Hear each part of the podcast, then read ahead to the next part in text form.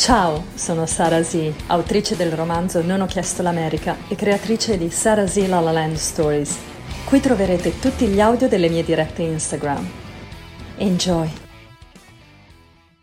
Kimberly Shannon Murphy, leading Hollywood, one of the most talented Hollywood so stunt sweet. women. Thank you. You were in more than 133 films, and you stunt double many female actresses: Susan Sarandon, Sandra Bullock, Angelina Jolie, and Cameron Diaz. And also, this last actress became a good friend of yours, and she actually wrote the foreword of your book, Glimmer. Yeah. So despite what what's amazing is that despite your physicality and your physical unbelievable strength that really allowed you to perform unimaginable scene sequences. You had your head crashed by Brad Pitt in Once Upon a Time in Hollywood. Then you jumped off building, landing on your back, uh, breaking glasses. So despite all of this force within you, you had a, broken childhood uh, that you, you you wanted to talk about in, in your book Glimmer because you've been uh, you've endured an abuse by your grandfather uh, since the age of two, from age two until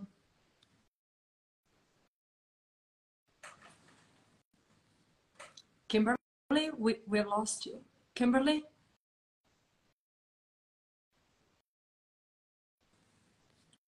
We have lost Kimberly. No. Kimberly? We, you got stuck, Kimberly. I don't know what happened.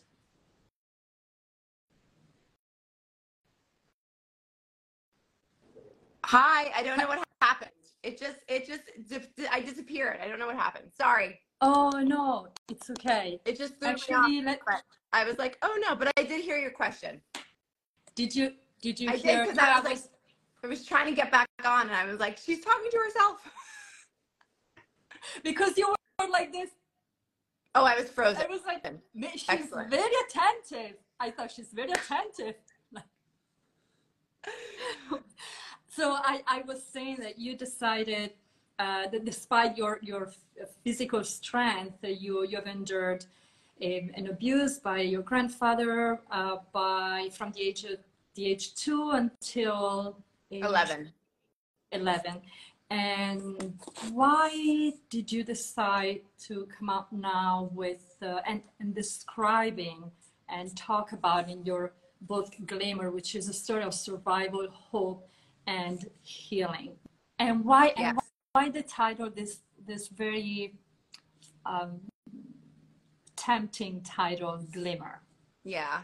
Um, it's interesting because when I named the book, I didn't realize that your glimmers are the opposite of your triggers, which I didn't know when I named the book. I named it because I just felt like my inner child was like always like a glimmer of I always felt like there was like a glimmer of hope for me, even though I was really struggling through my life, that there was something that I was meant to do with it, um, which I do believe is this book and just getting myself out there and my story out there to help survivors. Um, so that's where I came up with the name, and I didn't want it to be like a depressing, sad name. I wanted it to be something that was intriguing and positive, and because at the end of the day, that's what this story is. It's not so much about, you know, about the abuse as it is about giving people hope and giving people, you know, the feeling that we can overcome these things and heal from them, and that it's not you know, like a death sentence when this stuff happens to you, even though it's extremely painful. And how how did you find back that glimmer Mm. that you had and you lost it and Yeah. you had to retrain your brain and your identity and find your new self. Yeah. How were you able To do it. to to, to do it? Yeah. I mean, what and also yeah. So No, that's okay. Um, I think I'm still doing it. I think that we all, you know, have our things that we've been through in life. And that's why I want this book to speak to everybody who's been through anything and not just sexual abuse survivors. Um, that we all, you know, the half, the path to healing is not a linear one. And, and we all go through our own journeys with our healing, no matter what we've been through in our life and what's happened to us. So I think that for me, it was a lot of therapy and I just did a lot of like inner child work and a lot through my book. I was connected with a lot of amazing doctors who really helped me with my healing process. And I feel like I've healed more through the process of writing than I have at any other time in my life. What, so uh, I'm sure you, and there's something that you spoke about in many interviews, and it's even in the book. You said your pain from the outside matches your pain from the inside. Mm-hmm. So it seems like the pain from the outside going through all of your stunt work that is very very physical it's that that kind of pain it's um how can i i'm gonna use the word like affordable.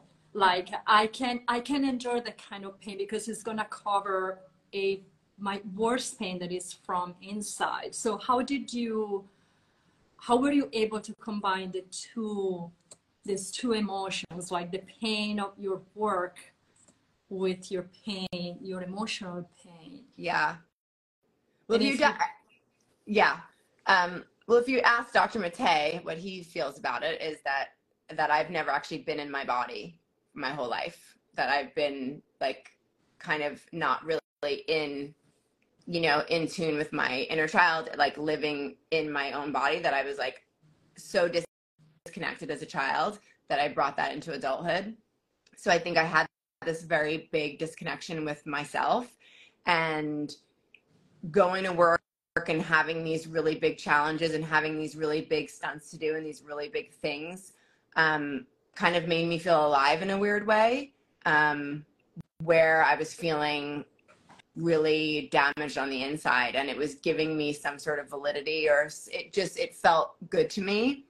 Um, and I, I didn't realize when i was in the process of doing it and when i was working that that's like was part of what was happening but it actually was. And i think that you know in, in general a lot of people that put themselves through difficult things in their adulthood and i mean like fighters or stunt people or whatever like hardcore dancers because we all know that they get their asses kicked too um, have had some sort of like trauma i think yeah, I yeah. Um, i wanted i wanted to touch that that the needle i wanted yeah. to touch the needle um, because we spoke on the phone and i i haven't gone through what you went through at all but i mean probably a different kind of trauma maybe more psychological but i I don't, I don't, I don't want to talk about it.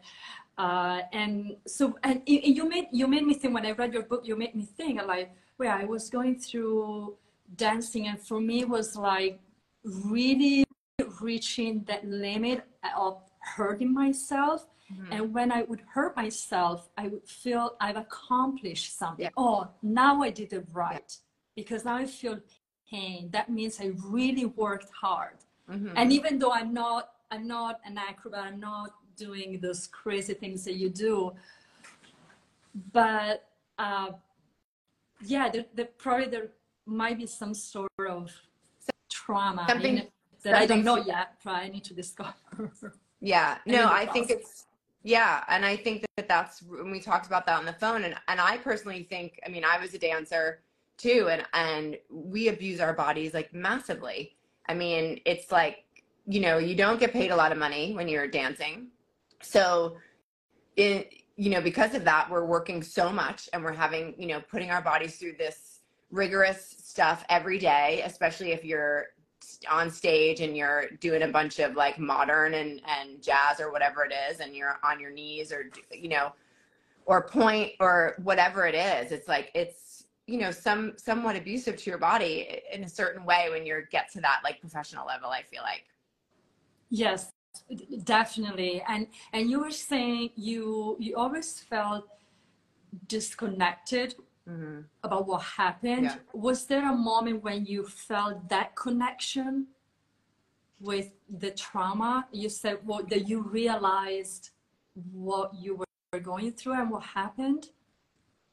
I, I think I do now. I think I thought I did 20 years ago, but I think that now is when I really have connected and put those two pieces together um, of my childhood and my adulthood. Um, but I did think if you would have talked to me 20 years ago, I would have been like, yeah, I'm so, you know, I'm so healed and I'm doing so well and I'm so reconnected with myself. I wasn't at all. and, you know, in 10 years, I'll probably say the same thing about myself now. So I think it's an ever growing process and it's, it's something that, you know, when we find something that we need to work on in ourselves, it takes time, you know, and it's not something that happens overnight. Yeah. And uh, reading your book, like it seems like uh, you were supposed to be protected by your family, but mm-hmm. apparently only one person was your, you call her your savior, your aunt mm-hmm. Pat. And I, I, wanted to read, because I, I, I, love this passage in your book, uh, page, no, I don't say the page, so people need to read it and find that passage. But I really love what your aunt said. It was the apparently the only one really supporting you. Do not avoid your suffering. Feel it and let it go. Although it is painful to relive traumatic events, it is the an- antidote uh-huh. to a life unlived, devoid of passion. Bring breath to the pain. Mm. I just loved it. It enlightened me. Uh, mm. This this this part Oh, she was a beautiful writer. She always wanted her work to be published, so now it is. Say again, sorry. She always wanted her writing to be published. Oh, um, and so she's she passed away, but now it is published. So I feel like I I gave her that gift, even though she's not here with me anymore. Lives yes, in your she, words. Yeah, she lives in your words. And and your so your aunt was was really supportive and how were you able to trust again people like feeling isolated mm-hmm. by people that you were supposed to be close, close to them and the most trustworthy person how did you gain again confidence to get close to people and feeling loved and love again? Yeah.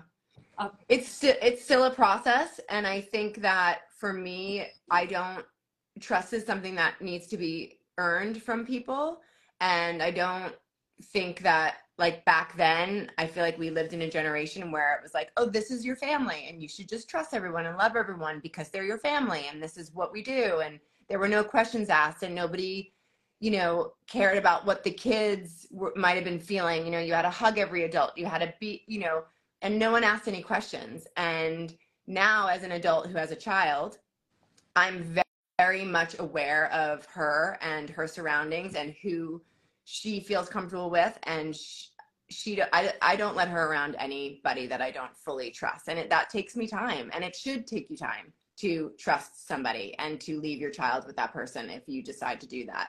Um, I don't think my parents really ever did that or really were in tune with sort of what was going on or, you know, um, obviously with the people in our lives. So, and your, um, so is there anything you're doing now? I know you said you're going through therapy, but something that you do to heal the little girl? Yeah. Right I mean, now, some practical exercises or or mind um, or thoughts that yeah. can help? I think it's it's really simple. I'm I'm trying to be more gentle with myself and not expect so much of myself anymore. Like you were saying when you were dancing and how this pressure that you put on yourself that you didn't even probably realize at the time you were doing. I think that for me I was doing the same thing. It was like okay, you show up at work, and this sort of pressure that I put on myself to perform and do amazing, even if I was bleeding or you know in pain or twisted my ankle or whatever anyways, it was. Yeah, exactly. Like that was. actually it's good if i'm bleeding Yeah, like, ex- exactly it totally so I, i'm i'm not you know in that space anymore which i feel really grateful about and i'm just trying to take care of myself more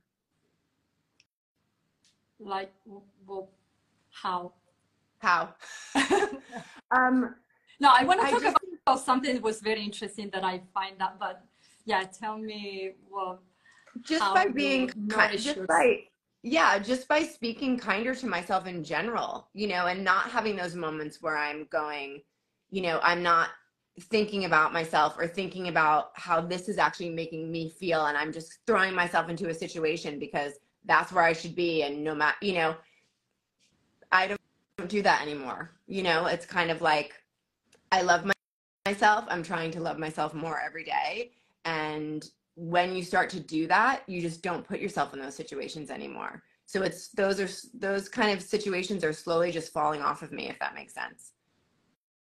Yeah it if you have moments of like those flashbacks or Mhm. going back with your memory are you able to push them away or you just embrace it with a different in a different state of mind with being more conscious about it Well, I was very disconnected with my child self for a long time. And so when now I have a lot more memories because we're connected and she, I think, feels trust in me now where she didn't trust me for a really long time because I wasn't taking care of her.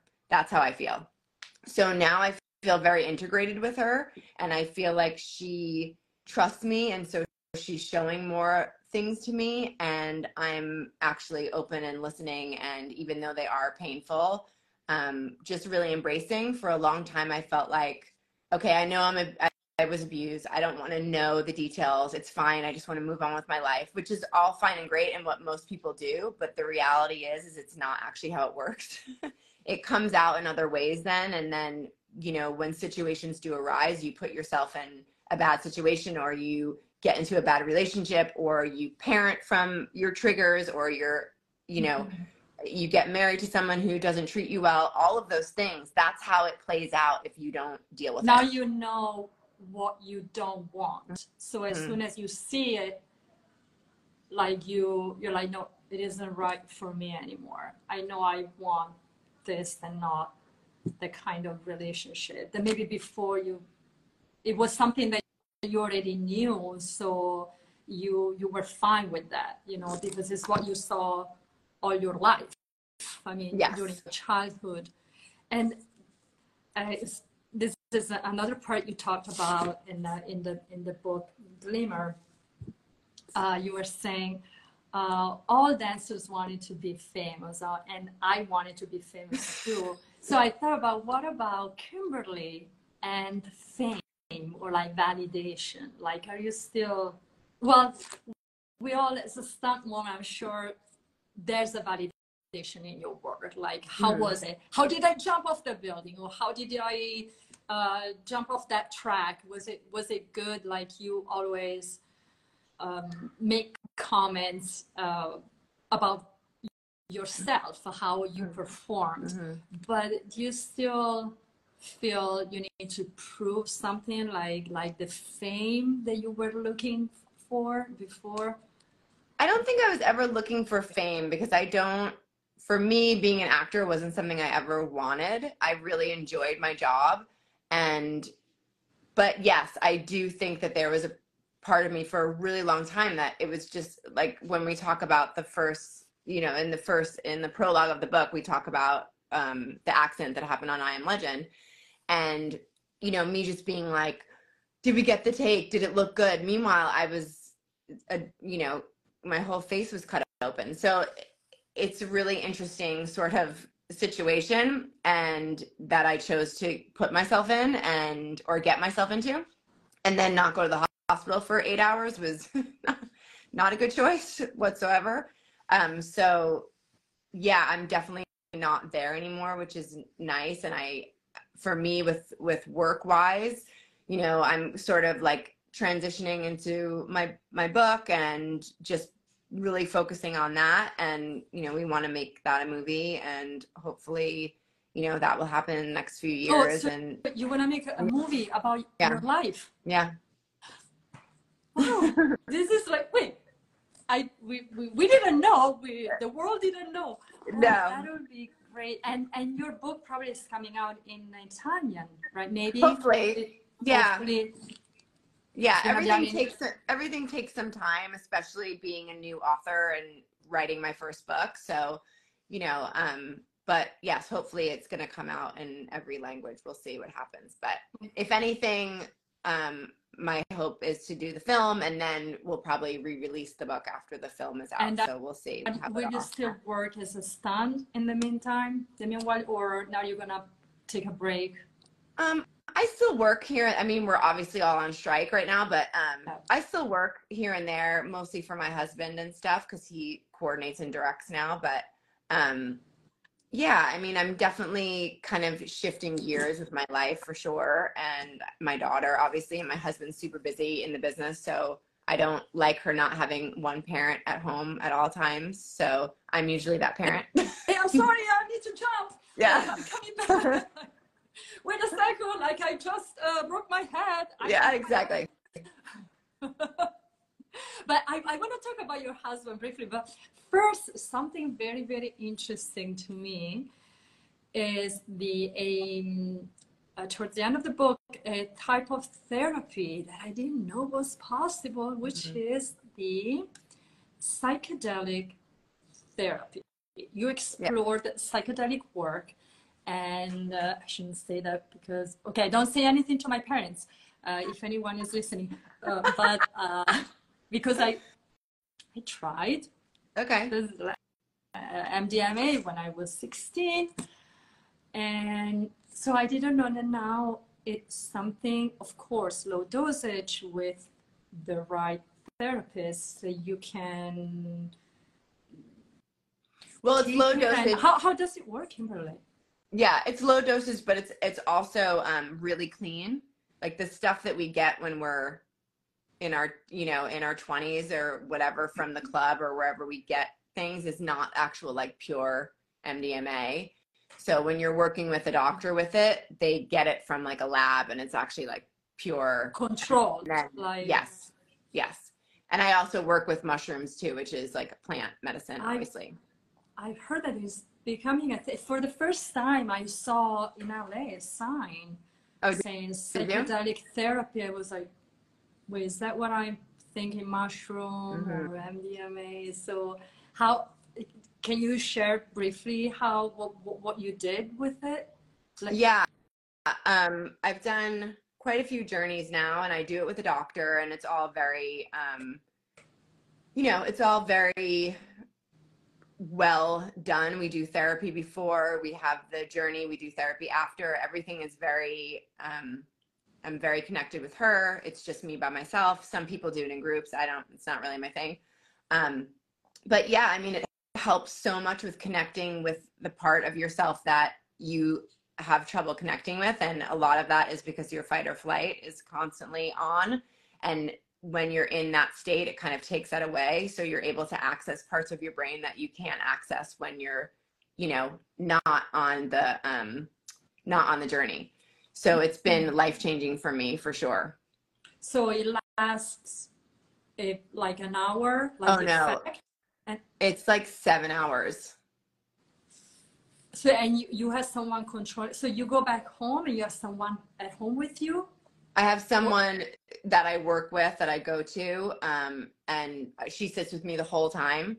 She takes notes. We like put it, you know, we um, we record it, and it's not like you forget anything. Everything is you remember everything from it. It's not like you're completely out of your mind. And like I come out of it remembering everything that happened in the journey. I don't forget anything. I'm not like you know. It's I mean, originally when Gabor had brought it up to me, Dr. Maté, he said, "Have you ever worked with?" Plant medicine it's really good for ptsd and you know trauma survivors.